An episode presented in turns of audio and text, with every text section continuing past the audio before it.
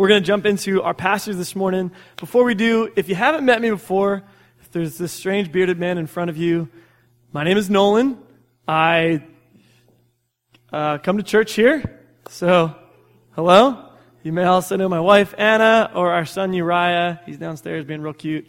If we haven't met you, we're sorry. We look forward to, so let's let's make it happen soon. John just asked me to fill in this week. Uh, so subs are in, and we'll see what happens, I guess. I just want to say something up front, too. Um, I feel like whenever there's a guest speaker, or I, I should maybe say, like, as a guest speaker, you know, I get to preach. I used to get to preach a lot. I used to work at a church, and now it's like I get a couple chances a year, right? And so there's this temptation that I should, like, try to really do something crazy and blow your minds and make it so that everybody loved it. But I just decided I don't care anymore about that. Uh, what I, I was just praying about as I was prepping this message was just that the Lord would show us the truth of the Bible, that we'd be able to talk about Jesus exactly for who he is. And he doesn't really need any extra fluff or hype or anything like that. I think uh, we'll love him for, for being the guy that he is. And uh, so... let's do that together. We're going to be in a passage uh, in Luke fifteen, verses one through seven. So you can start turning there now if you have a phone or a Bible or something you want to get there. Had a busy week, so we don't have slides, grassroots. Hope it's okay with you. Um, and so that's going to be the passage we're in. While you're turning there, uh, this is a story that probably a lot of you have heard. It's uh, the parable of the shepherd and the sheep. And so since we're going to be talking about shepherds for like the next thirty minutes, I thought maybe we would just paint a quick mental picture of what shepherding life is like. Because for us, like, that's not a real common trade that I know of. Okay, right, yeah, so it looks like none of us are shepherds. So I figured let's just get a mental picture. Visual setting would be first. I think, like, rolling green hills, kind of dry climate, weeds mixed in around the grass. I picture like these nice big trees every once in a while, like from the Lion King, that you just sit under and it's like shade and the birds above you. It's real nice. Cloudy, kind of chilly, but you've got that like typical Sunday school get up where you've got like the long, scratchy looking brown robes, right? So we're doing okay. The smell is interesting. Got a lot of sheep, so it's not great, but you know, we're outside, there's the fresh air, uh, so that's a beautiful thing. And it's kind of a solitary thing, right? There's probably not heaps and heaps of other people. You might be the only person out there, and you just got you and your flock. And that's the situation you're in. And so we jump into this passage in Luke fifteen, and Jesus is going to tell a parable you're familiar with. Here's, here's how this passage goes, verses one through seven. It says, "Now all the tax collectors and the sinners were coming near to listen to him," to Jesus. "Both the Pharisees and the scribes began to grumble, saying, 'This man receives sinners and eats with them.' So he told them this parable, saying, 'What man among you, if he has a hundred sheep and he's lost one of them, does not leave the ninety-nine in the open pasture and go after the one which is lost until he finds it? When he has found it, he lays it on his shoulders, rejoicing. And when he comes home, he calls together his friends and his neighbors, saying to them, "Rejoice with me, for I have found my sheep which was lost." I tell you that in the same way, there will be more joy in heaven over one sinner who repents than over ninety-nine persons who need no repentance." Let's pray. Father, we're grateful for your word, and we're so thankful you've given us a way that we get to know you. Um, thankful that you came and you walked this earth, and you interacted with people, that you came face to face, and that you revealed yourself to us. You didn't leave us in mystery or wondering what you were like, but you showed us and told us exactly what your nature is and who you are. And by that, we can now know you. So God, I just I pray as we look at these just few verses in Scripture this morning, you would speak to us, that your Holy Spirit would work on our hearts, that you'd open our minds to learn, and that ultimately as we walk out of the doors in just a little bit, that we would have uh, fallen more deeply in love with you, and you'd be shaping our lives to honor and glorify you more. So we pray this in the precious name of Jesus Christ. Amen. So this analogy of God being a shepherd, us being the sheep, it's used all over in Scripture. If you want to just jot down a little note, Ezekiel thirty-four was was kind of like almost word for word exactly what Jesus tells in this parable. It's a, a time in the Old Testament when God is talking about how he's going to bring his people back to himself. He's going to do this restorative work. It's this really beautiful picture, even though it's maybe not so familiar to us. What's really important to remember in this passage, and I'll talk about this in any passage of Scripture that we read, The Bible is always more about God than it is about us. And our temptation, like if you do your morning devotions, you just want to jump in or something, you want to read something quick in Scripture and learn how it applies to your life. And so you read some Psalm of David about how he's going to have victory and triumph. And you have like a job interview that day and you're like, all right, I think God just told me I'm getting the job, right? Like, that's not exactly how it works. The Scriptures are more about God first, and we learn about Him, and that tells us lots and lots about ourselves, and the same is true in this passage. Jesus is the shepherd. We are the sheep. And understanding the context in which Jesus told this parable actually kind of changes what he was what he was attempting to do by it. At this time, I'm real thirsty, so I'm going to take a drink. Hold up. At this time, Jesus was sort of at the height of his preaching and teaching ministry.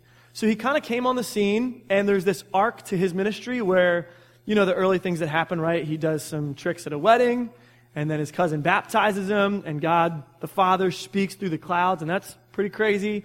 And then he goes off and he's tempted, and he resists the devil for a long time. And then after that, he starts going from town to town, and he opens up the Scriptures with them. And he tells them like what it really all means, and he says that it's about him. And a lot of people didn't like that. And he gets kicked out of town after town after town after town until eventually he's this really recognizable figure where when he goes places, he's very polarizing. There's either people who love this message that he's been preaching or they're very angry about it. And at this point, he is at the height of this. And so when he goes into a town and he starts teaching, he gathers huge crowds of people that either want to listen to him and learn from him or want to find something at fault in his message and ruin him. And he's very bold, as, as you know, throughout all of his teaching. And he hits on a, a core message a lot of times, especially in the book of Luke. We see him teach about the hearts of people. He's far more concerned about the change God does within people, right, than just their, their actions that they can clean up outside of that. And he goes at people. He, he's bold that he'll talk about their marriage, their work, their time, their words, their politics, their money. He, he doesn't hold any punches.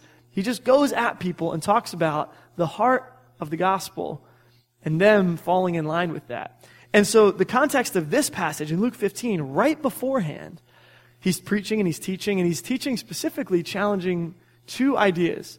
The first is, he's talking to people who think of themselves as more highly than they really are. They, they kind of think a little bit too much of themselves. And the second thing is, he's challenging people who hold on to their possessions and their status in this life, and they cling to it. And what it does, if you read through that chapter and then into this one, is it does two sort of opposite but similar things. The first is, for people who desperately, desperately needed that message, they are just magnetized to him. People who are broken, who know they've made mistakes, who have trouble, who have sorrow, who are looking for hope, who know they are sinners and they've messed up, but are looking for redemption. Those broken people come flocking to Jesus by the dozens, and they'll bring their friends and their family, and they're, they're telling them about this hope, that this message of this man who's finally called them out for where they are, but is giving them a way out. And the second thing it does is it attracts people who are really, really bothered by this. People who did think of themselves as too highly and who did hold on to this life a little bit too dearly. And those people start to crowd together in the back of the scene. And they want to mock and they want to scoff at Jesus and his words, and they want to find something wrong in what he's been saying. And namely, that's the Pharisees, right? The, the Jewish religious leaders at the time.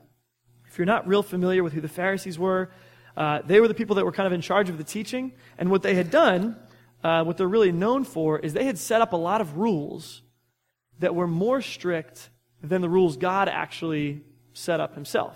And their thought was, if we don't ever break these really strict rules, then we're never going to run the risk of breaking God's rules.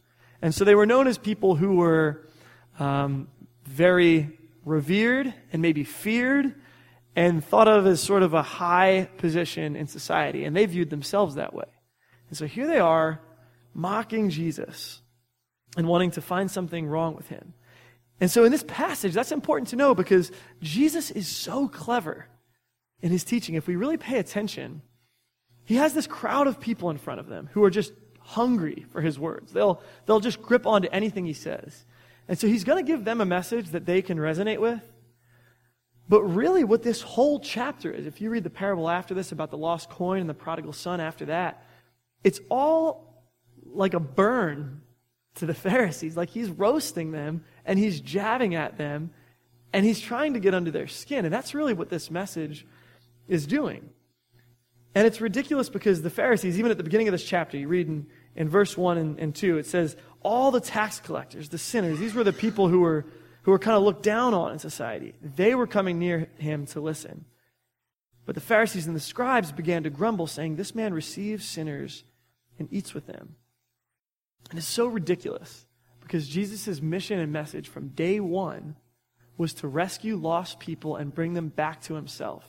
And the only way you do that is by interacting with them. A doctor doesn't open up an office and only accept fully healthy patients and lock the sick ones outside, right? That would be, actually, that would be what a lot of commentators call dumb. That would be stupid, right? So that's not what Jesus does. He interacts with the people that he needs to heal and save. And so as he tells this parable, we're going to look at three things. The first is the lost sheep. We're going to start there. Then we're going to go look at the shepherd and what we can learn about Jesus through that. And then this celebration at the end of the parable and what that tells us. And so in verse four, Jesus begins to tell this parable and he says, what man among you, if he has a hundred sheep and has lost one of them, does not leave the ninety-nine in the open pasture and go after the one which is lost until he finds it?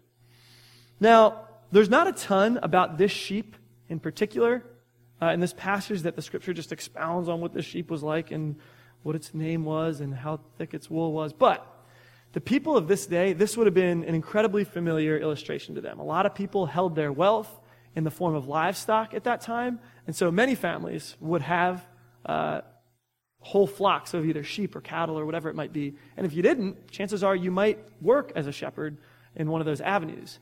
And so the idea of, of having a flock and then losing one of them would have been just an incredibly familiar picture to these people. And they would have known a few things about that sheep that actually tell us a bit about ourselves. So the first is that sheep do this. They're not big thinkers.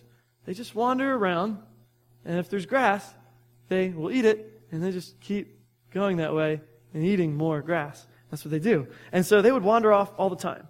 It was a perfectly safe environment, but they would go for no real reason elsewhere until they were lost, uh, and it was totally up to the sheep. The second thing, uh, just from doing some research, is it, at the time, sheep would do this, and they are so weak. I mean, think about a little sheep, right? I don't even know how they walk. They got these little skinny little legs, and then they got this huge body. How are they supposed to carry that thing around, right? And so what would happen was they would wander off real far, and then their poor little sheep bodies would get so weak and frail, they have to just lay down, which is cute. But what would happen is by the time they had the strength to maybe wander back to their flock, they would have completely forgotten. They don't have great memory. But the other thing is they'd be kind of in danger, right? There's animals that might prey on them, and a lot of times those sheep never made it back. And it's not just that it wasn't likely, it was that they were kind of completely incapable of it. They were so weak and they were so foolish, they didn't know how to get back, that there was no way a sheep was going to wander off for three days and then a week later just show up back in the flock. It just didn't happen. That sheep was gone forever if you didn't go find it. So they didn't have the strength. And then the last thing that people knew is that, like, the sheep, they're not even smart enough to know how to get back. You know, they don't even think, oh, I need to find my shepherd. I'm, I'm lost. I need. No, they're just a sheep. They just eat. That's what they do. And although it's not really clear, it doesn't talk about all those things in the passage, people would have known those things. And the hard part is the sheep is us. All these lousy, silly things about the sheep tell us about our own condition and our own state. So just to run through those things about the sheep, I mean, we're just like that, right? If we think about the fold and the family of God, we too have wandered away foolishly, without any foresight, without really thinking about why we're doing what we're doing or the long-term ramifications. Human nature is we just sin and we rebel and we wander from God. We want independence or something, or we're searching and we look for it in all the, the wrong ways. Isaiah fifty-three actually says this. It says, we all, like sheep, have gone astray. Each of us has turned to our own way, and the Lord has laid on him, that's going to be Jesus, the iniquity of us all. I don't want to trivialize it, but we're, we're just, we're kind of dumb. We're foolish people.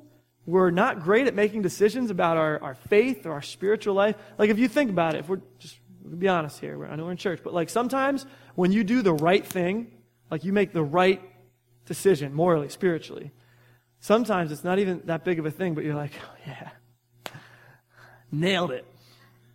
And it's like, nice, Nolan. You weren't a horrible sinner in face of the eternal salvation provided for you by God. Good job. Like, that's really admirable. No, like we're we're so poor at making those decisions that when we do the right thing, we almost surprise ourselves. And we're just like these sheep, right? We're, we're just foolish. We wander away. That's what we do. And even if you know Christ, even if you've had powerful experiences after being saved and the Holy Spirit's worked on you, chances are there's still seasons where you just go looking for something else. And we wander and we put ourselves in these horrible positions. And the Bible's really clear throughout that it's us who broke the relationship we have with God, not the other way around. It's us who wandered away. And don't worry, it gets worse for a second. The next thing about these sheep is that they're completely unable to get back to the shepherd on their own. They're too weak, they're too foolish. Again, is that not us? We've put ourselves in this situation, and Jesus is making a statement here that not only were we the ones that wandered away from God, but once that was done, we're completely incapable of getting back on our own. Uh, First Corinthians two fourteen, a quick verse about this, it just says, the person without the Spirit, anybody who's who's not yet saved, does not accept the things that come from the Spirit of God, but considers them foolishness and cannot understand them because they're discerned only through the Spirit. And then Isaiah, again, sixty-four, says, all of us have become like the one who's unclean. All of our righteous acts are like filthy rags. We all shrivel up like a leaf, and like the wind, our sins sweep us away. So it's clear as day. You know, without God there to save us, we are too foolish, we're too weak to get back to Him on our own. We're not that good, we're not that strong. Once we have broken that relationship, there's nothing we can do to get cleaned up and good enough again to make ourselves right for God. And so we're like that sheep, we're lost. We're out there on our own with no way back to safety and to health. Um... Just by yourselves, I thought of an analogy while I was prepping this. Sometimes at night, uh, before I put Uriah to bed, he's, he's one, in case you haven't seen him, he's real cute, you should see him. Uh, before I put him to bed, we'll go in his room and we'll start to play, and he's got a sweet basketball net. He made his first actual shot on it the other day, so I was like, my son's going to the N B A. All right, so we'll play basketball, we'll play basketball, we'll read books, we'll get out toys I didn't even know we had. He has this habit that he likes to just pull his clothes out and leave them places. I guess that's fun. Um, I haven't tried it a ton, but that's what he does. And so before we know it, it's, you know, it's bedtime, and it's ready to change his diaper, and I'm ready to put him in bed, and you can't walk in the room. It's just a mess. And sometimes in those moments, I just have to sit back and I have to say, this mess is so out of control. I don't even know where these things go, and it's it's too great for me to possibly clean up on my own. The only way this mess will ever get clean is if Anna does it. You know, I mean, seriously, like, there's no, I'm I'm incapable, and I'm humble and willing to confess that to her. Um, and I just put that burden on her, and she takes care of it. So it's kind of the same way, right? Like, we're just, we can't do anything about it. No, but on a serious note, like, that is, that's the picture the Bible paints of us in our sin, that we just are, are a mess, and we're helpless, and we can't fix things on our own. We're just, that's just where we are. And don't worry, it does get a little bit worse before it gets better. The last thing we talked about these sheep is that they didn't even try to get back, right? The sheep just wanders, and it's not wise enough to think to get back to the shepherd. That's us. We go off in our sin, and we make a mess, and we've, we create all sorts of hurt and pain for ourselves and others. And if we're being honest, if it weren't for God doing something in our lives, like, we don't even try. You know, I can think of my own, like, journey in my faith. When I was, like, fifteen, I was just an idiot, and I was sinning left and right and all sorts of foolish decisions. Don't talk to my parents who are here, because they'll tell you too much about it. But at that point, I wasn't doing anything to get to the Lord. It took the Lord, like, slapping me in the face and showing me His love and showing me His grace and His mercy through the people in my life, and how His, his Scripture rang true for me, that I thought, oh, man, Lord, you've just been after me for literally over a decade of my life now, and I've just been running. And okay. All right, fine. There's a few passages I wanted to share that were significant about this. Psalm fourteen It says, the fool says in his heart, there's no God. They are corrupt, and their ways are vile, and there's no one who does good. God looks down from heaven on all mankind to see if there are any who understand, any who seek God. Everyone has turned away. All have become corrupt. There's no one who does good, not even one. So we wandered away. We're too weak to get back on our own, and we don't even try. On our own, we don't even try to make an effort to get back to the Lord. So I know this is kind of the bad news before the good news, but it's important that we come to grips with that, right? That the more we understand the severity of the situation we were in, or maybe are in without Christ, the more His salvation is sweet to us. The more we realize we needed Him to be at work. And so although it's kind of tough news, we have to accept the fact that just like these sheep made some stupid mistakes and were pretty incapable and lousy, like that's that's what the Bible says we are. That's who the Bible says we are. Foolish, helpless, stubborn sheep. Now, there is good news. We're not done. You're not just like going to go home and try to watch football and feel better about yourselves. No, there's some good stuff in this passage. And so we read in the next few verses, uh, again, in four through six. If you want to just look back, it says, what man among you, if he has a hundred sheep and he lost one, doesn't leave the ninety-nine and go to the open pasture to, to go after the one who's lost until he finds it? And when he's found it, he lays it on his shoulders, rejoicing. And when he comes home, he calls together his friends and neighbors, saying to them, rejoice, I found the sheep which was lost. And so from these few verses, we get some really good news about this shepherd.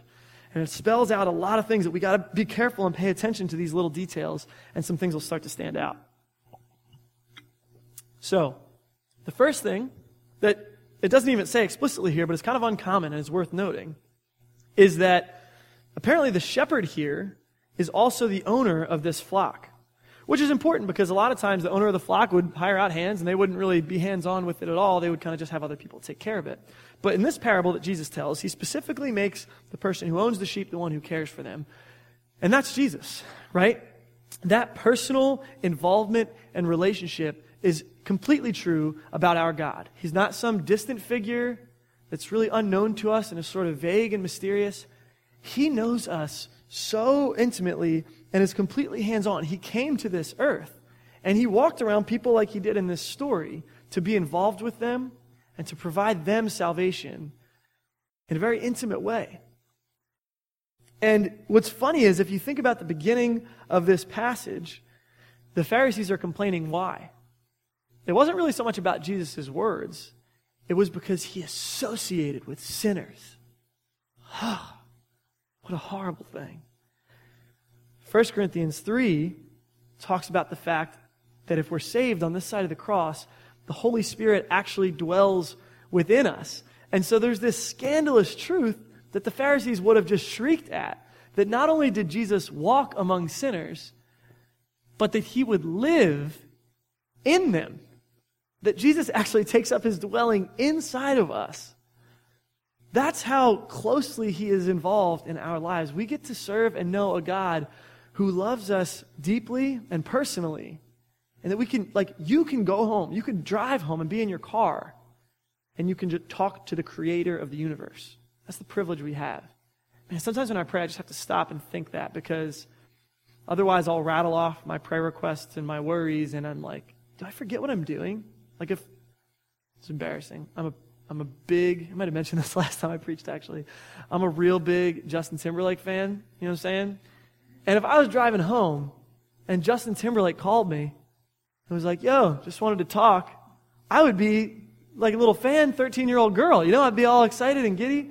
And I get to talk to the creator of the universe at my whim, and I just, it's like no big deal to me. Man. Let's not waste the fact that God's so intimately involved in our lives. Let's keep going. The second thing we notice is that it's so obvious, we wouldn't have a story here if it wasn't true. The shepherd goes after the sheep. Jesus says it in a matter-of-fact way. Which of you wouldn't go after that sheep? Now, again, that's a small detail, but to the Pharisees, that was a completely new concept. They were okay with the fact that uh, a sinner who had repented, that God might accept them and forgive them and welcome them into the people of God. But the thought that God was going after sinners, that he was initiating that relationship, was frustrating and new to them. That's not something they felt comfortable with. That, to them, might have felt like God had put himself in too low of a position. But scriptures are very clear. We don't get back to the Lord unless he comes after us. And so that's what the shepherd does. He goes searching. And another small detail in that, if you read carefully, it says, he goes after the one which is lost what? Until he finds it. So the third thing is the shepherd doesn't just kind of wander off and stroll around, looking down over the hill, down the cliff, and go, well, nah, guess he's dead. All right, still got ninety-nine. No, the shepherd leaves the ninety-nine and he goes out on a mission until he finds that lost sheep, whatever the state that it might be in is. And he's going to keep looking, from the words used here, until he finds it. And man, that, that gives my soul so much peace and comfort that that's Jesus' work, that he doesn't just leisurely come after us. He comes recklessly in pursuit of us in our lives, not because of what we've done, but because of his love and his grace, that he came to earth and he was set on this mission to bring his people to himself. He went to extreme means and measures to make that happen. Even though the night before he was arrested, he was praying, saying, Father, if there's any other way that I wouldn't have to go through all this torture, like, please let it happen. When there was no other way, he went through with it. He was betrayed and abandoned and mocked and beaten and scorned and killed. And he was okay with doing that. He was silent doing that for us because he was on a mission to find his people. He wasn't going to stop until he found them and had rescued them. He did it for his glory and for our good. Now, one of the other small details I love about this, what happens in verse five?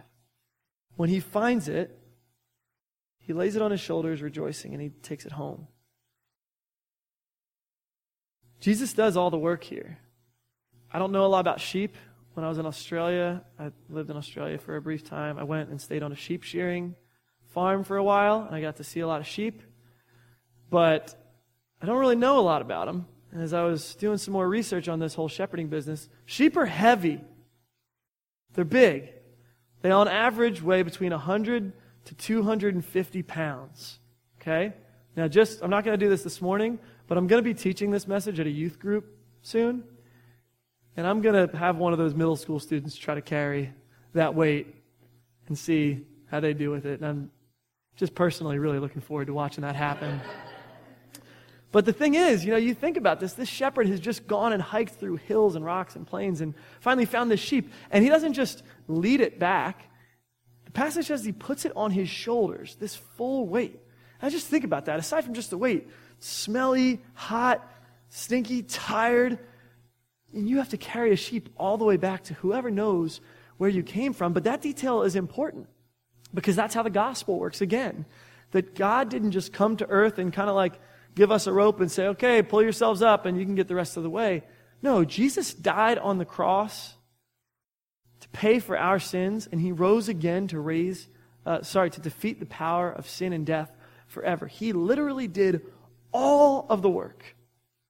And then even in our lives, he's working on us through his Holy Spirit and through the life circumstances he ordains to bring us to himself. And so when we finally put our faith in Jesus, it's not like we've earned our way to heaven. It's the exact opposite. It's that we've earned our way to hell. And that somehow in spite of that, Jesus loved us and cared about us enough and had so much grace and mercy that he, he brought us back to himself. And he does it. Oh, this is, this is mind-blowing. I'm sorry, I know I'm just getting into the minutiae here, but that's what Scripture is. It says that he does it in verse five. He lays it on his shoulders doing what? Rejoicing. I'm just going to be real. If I had a one hundred fifty pound stinky furry sheep sitting on my shoulders and I had to carry it for more than a minute, and let's just be honest, look at my body type. I'm not really going to get too far with that sheep on my back, right? I'm not happy. I am going to be complaining and grumbling and probably saying some things I shouldn't say, especially here with this microphone this morning in church, right? Like I'm not going to be a happy camper. And this shepherd, though, cares so much about this sheep that he's on a mission to rescue, that when he has the chance to save it, he's rejoicing and he's overwhelmed with the fact that he gets to love and take care of the sheep of his. And then lastly, this is just the last thing, and then we'll kind of get into our close, is that when he gets back, he gets the sheep back to his flock and his home, he doesn't just go nuts on this sheep for wandering away. In my research, I couldn't find a lot about sheep discipline, so I'm just kind of making this up. But it's not like he like grabs the sheep by the face and tells it how bad of a sheep it is, and it's not getting any treats. I don't know if they have treats anytime soon or whatever. It's that he throws a party for the fact that he found this sheep and it's been restored to him. And he invites his friends and neighbors to come celebrate this with him. And as verse seven says, we're going to get to in a second, that's what God does with us. The fact that he has saved us, he is so excited about the work he's done. I imagine it being like a good cook, right, who makes this amazing meal and they finally take a taste and they're like, yeah, I nailed it, right? That's that's how God looks at his work, that he is so overjoyed with how he's worked in our lives, that he is literally planning an eternal celebration for us in heaven right now to party about what he's done for us. That's the nature of the God we serve. And it's worth teasing those things out, because if I'm being honest, sometimes when I just quickly think about Jesus throughout my week, I don't think that way. I think like, oh, that's a nice, a nice little comforting idea. Or I think, oh, that's like a nice song. It makes me feel less stressed out or something.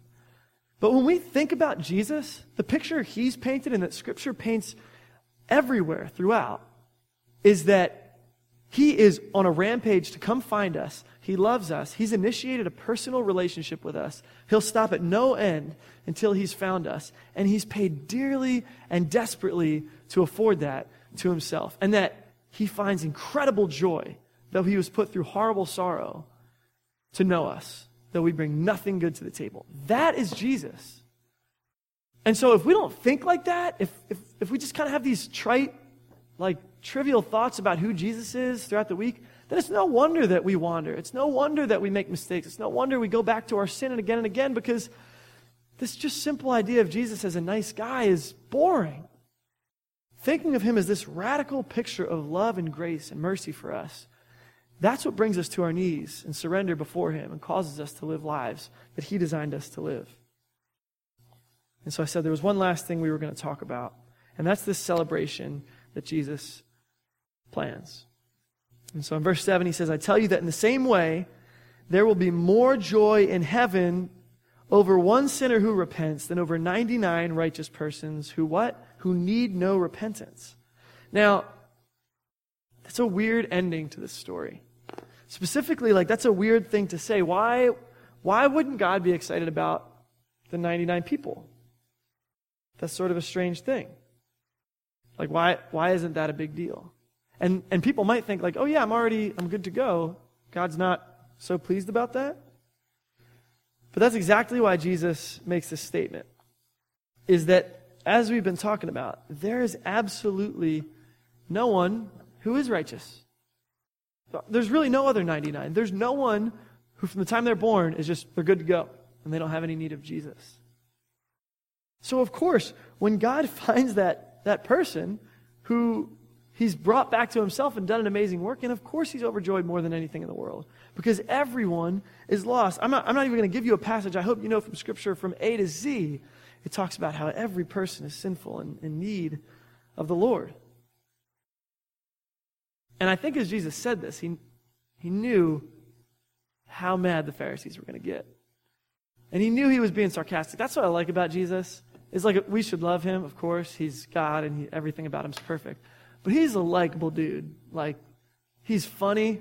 I was reading a paper when preparing about this about Jesus being funny in the book of Luke. And he's funny. And he's sarcastic, which I love to be with people. And in this, you know, I can imagine him, like, preaching, and there's, like, his disciples are kind of hanging out here, and all the people are out here, and he says, you know, more than the ninety-nine people who don't need to repent. Right? And he's thinking about the Pharisees in the back of the room. And their reaction could have only been one of two things. Either one, they could come to grips with the fact that they too needed to repent. They could say, man, you know, as prideful and as haughty and as high as we think of ourselves, we're just like everybody else. We we too do need to repent. And that's what really brings Jesus joy. Or the second thing that a lot of them did was they could get mad about it. And they could think, you know, this is ridiculous. We are, we've obeyed all the rules our whole lives. We know there's Pharisees in Scripture that have said that. I don't need you, I, you should be thankful for me. Okay.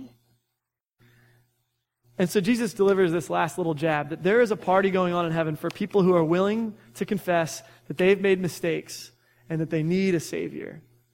And if you think that that's not you, if you think you're going to be good on your own and that Jesus is kind of irrelevant to you, then this celebration, maybe it's not really for you. You might do best to be elsewhere at that period in time.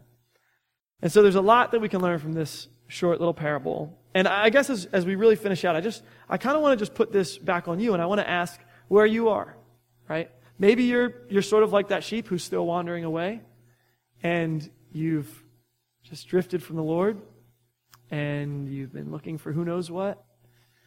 And maybe it's, sometimes it's been okay, and maybe it's, sometimes it's been dangerous and frustrating and dark.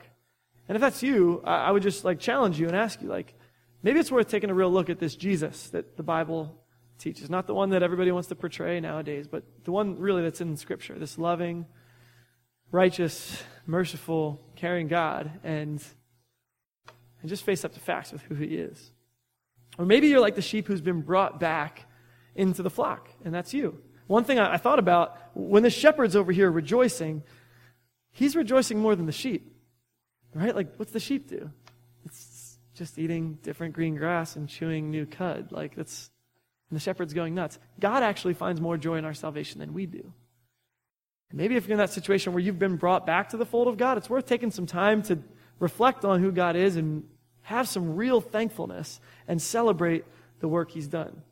Or maybe, and you know, I wouldn't put it past this, like we don't like to admit this, but maybe there's some people in here who, who have kind of been like those Pharisees that are almost cynical, who are scoffing, who don't really care about the work that Jesus has done. You're like not impressed anymore, and you just think you're kind of in too good of a situation.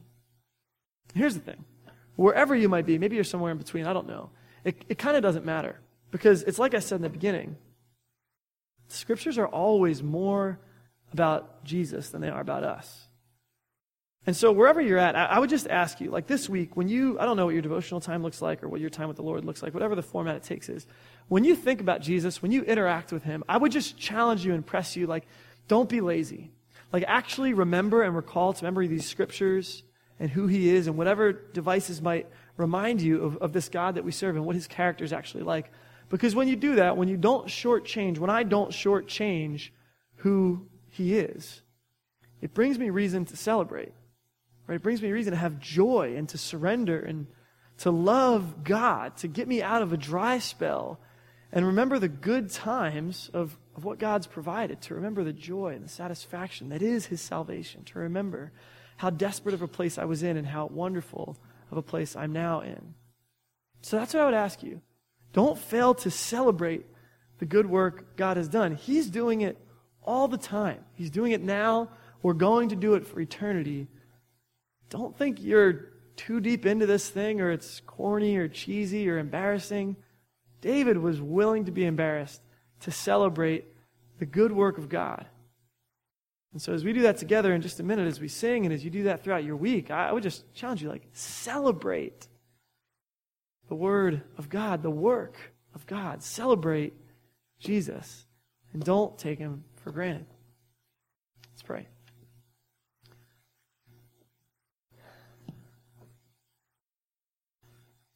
God, we're grateful for who You are. Thank You for Your love. And sometimes, Lord, we're we're kind of speechless because there's nothing we could really say to express our true thankfulness or be thankful enough for the work You've done in our lives, but nevertheless, we just we want to tell You we're so grateful for who You are and for what You've done. We're encouraged by a passage like this that calls to memory exactly the type of God You are, that You love us desperately and passionately and personally, and that You stop at no ends, God. And so I pray we wouldn't we wouldn't lose sight of that. And I pray that we, whatever situation we might be in, that You would you would ingrain that image of Yourself in our minds, and so that our faith wouldn't be a Sunday morning hobby, that it wouldn't be a nice set of rules we try to follow to be a nice or a good person, but that just as You're far more concerned with, that You would be really active in changing us and who we are and changing our hearts and our minds to love you more, to really be a group of individual believers that makes a church that is giving you glory constantly within these walls and without. And so, Lord, just, just tear down our pride. Though it might hurt, we, we pray you would tear down any cynicism and self-righteousness that we might have, or maybe even fear that we might have from really getting to know you. And we just, we pray that you would allow us to know you for exactly who you are, that we would love you, and that you would give us an incredibly satisfying and wonderful relationship with you as individuals and as a body. We thank you that we can pray that with faith because we believe that's something that's in your will, and the scriptures say we can pray those things with faith and expectancy, Lord. So we're excited and we pray with faith about how you're going to be at work in our lives, even just this week. And maybe next week when we get together, we can share some of those things. But thank you, Jesus. We pray these things in the, the wonderful name of Jesus Christ and in the power of your Holy Spirit. Amen.